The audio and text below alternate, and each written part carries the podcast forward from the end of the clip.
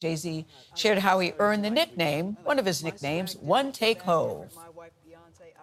This was when you were recording to actual tape, mm-hmm. so you can't mess up. Mm-hmm. Because then you got to go all the way back and you got to cut the tape. That's the whole where the whole one take Hov came from. Oh. Because if you wanted to fly a chorus on this thing, you had to go to dinner. It took an engineer hours. he had to to, cut it. the tape, then his thing, fly it over here. So I started learning my lyrics really good so I could do them one time. You understand? one Straight take. Mm-hmm. down, and I didn't waste time. Brice Davis on the check-in, and Jay Z just reminds us that there's a difference between him and them.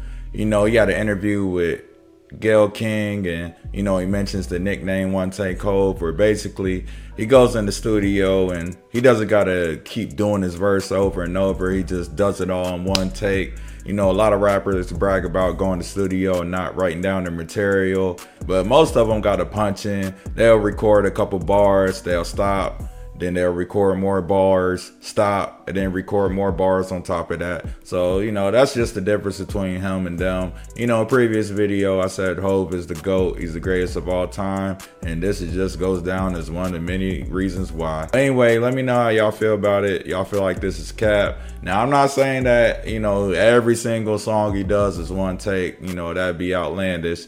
But I'm pretty sure for the most part, he doesn't got to do a bunch of takes. And we haven't really heard any stories of him messing up in the booth like that.